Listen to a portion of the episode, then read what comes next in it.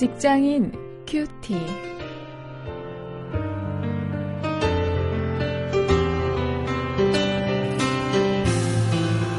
여러분 안녕하십니까? 9월 24일 오늘 고린도후서 2장 1절부터 17절 말씀을 가지고요.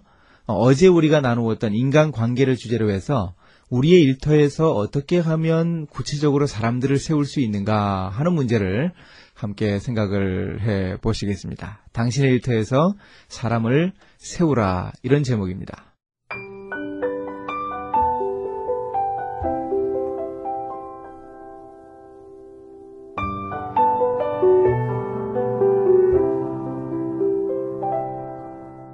내가 다시 근심으로 너희에게 나아가지 않기로 스스로 결단하였노니 내가 너희를 근심하게 하면 나의 근심하게 한 자밖에 나를 기쁘게 하는 자가 누구냐?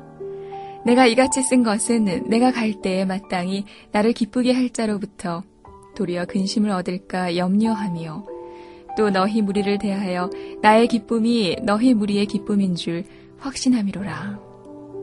내가 큰 환난과 애통한 마음이 있어 많은 눈물로 너희에게 썼노니 이는 너희로 근심하게 하려 한 것이 아니요 오직 내가 너희를 향하여 넘치는 사랑이 있음을 너희로 알게 하려 함이라. 근심하게 한 자가 있었을지라도 나를 근심하게 한 것이 아니요. 어느 정도 너희 무리를 근심하게 한 것이니 어느 정도라 함은 내가 너무 심하게 하지 아니하려 함이라. 이러한 사람이 많은 사람에게서 벌받은 것이 조카도다. 그런즉 너희는 차라리 저를 용서하고 위로할 것이니 저가 너무 많은 근심에 잠길까 두려워하노라. 그러므로 너희를 권하노니 사랑을 저희에게 나타내라. 너희가 범사에 순종하는지 그 증거를 알고자 하여 내가 이것을 너희에게 썼노라.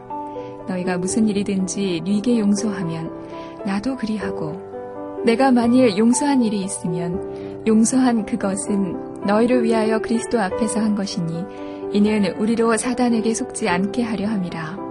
우리가 그 괴계를 알지 못하는 바가 아니로라. 내가 그리스도의 복음을 위하여 드로아의 이름에 주 안에서 문이 내게 열렸을 때 내가 내 형제 디도를 만나지 못하므로 내 심령이 편치 못하여 저희를 작별하고 마게도냐로 갔노라. 항상 우리를 그리스도 안에서 이기게 하시고 우리로 말미암아 각처에서 그리스도를 아는 냄새를 나타내시는 하나님께 감사하노라.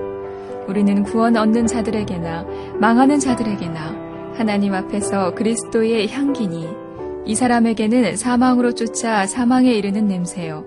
저 사람에게는 생명으로 쫓아 생명에 이르는 냄새라. 누가 이것을 감당하리요? 우리는 수다한 사람과 같이 하나님의 말씀을 혼잡하게 하지 아니하고 곧 순전함으로 하나님께 받은 것 같이 하나님 앞에서와 그리스도 안에서 말하노라.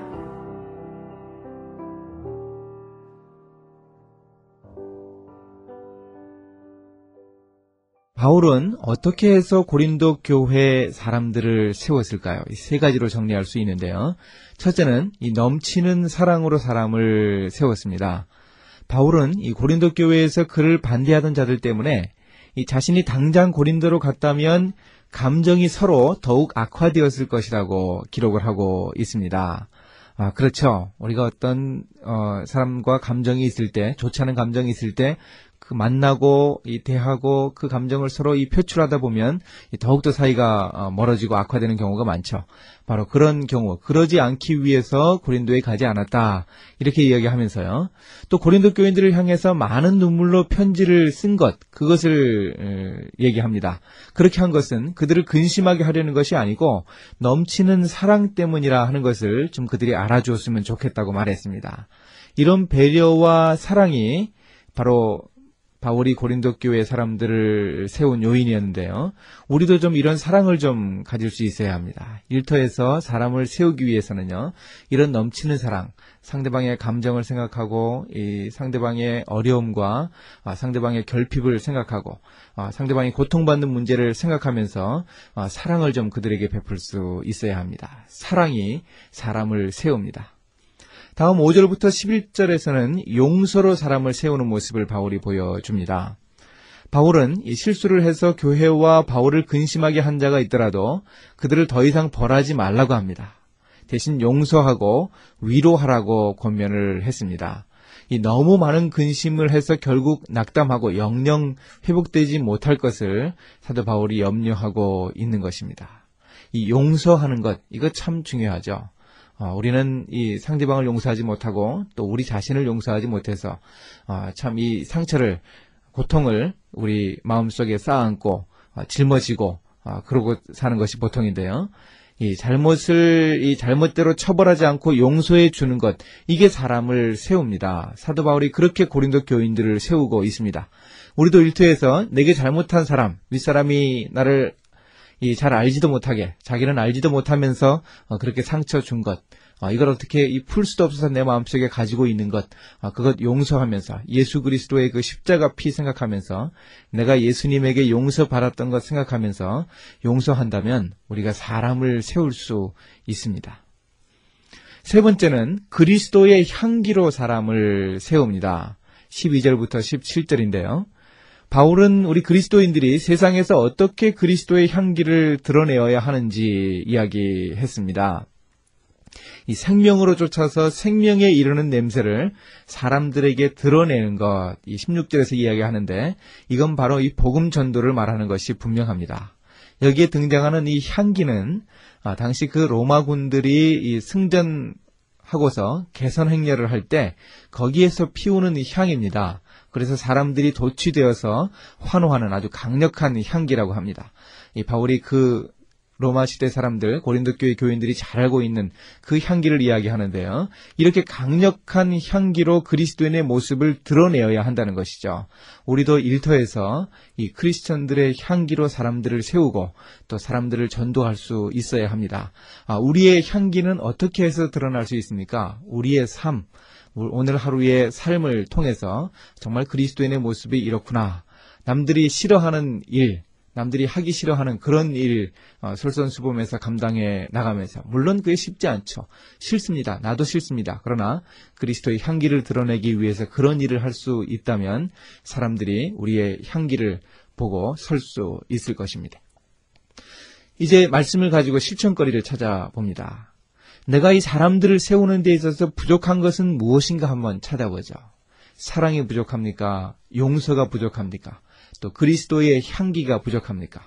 우리에게는 세 가지가 다 없습니까? 우리 자신을 한번 돌아보면서 그 부족한 것을 주님께 구하고 어, 우리가 그 부족한 것을 채우기 위해서 노력할 수 있기를 바랍니다.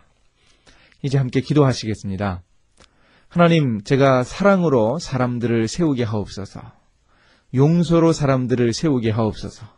그리스도의 향기를 드러내어 복음으로 사람들을 세우게 해 주시기를 원합니다.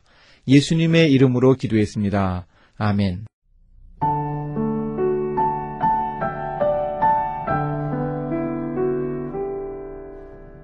어느 랍비가 농부들의 대화를 통해 사랑이 무엇인지 배웠다고 합니다. 그 농부는 다른 농부들과 함께 술집에서 말없이 술을 마시고 있었어요. 그러다가 그 농부는 이웃에 사는 농부에게 말했죠. 자네 나에게 관심이 있나 없나? 나를 사랑하는가? 질문을 받은 이웃의 농부가 대답했습니다. 아, 물론 나는 자네를 무척이나 사랑하지. 그러자 그 농부는 말했습니다. 자네가 나를 사랑한다고 말하지만 내 마음의 고통을 모르지 않나. 정말 나를 사랑한다면 나의 이 아픔을 알 텐데 말이야. 그 말에 친구는 아무 말도 할 수 없었습니다. 진정 사람을 사랑한다면 그 사람의 고통까지도 함께 느낄 수 있어야 하겠죠?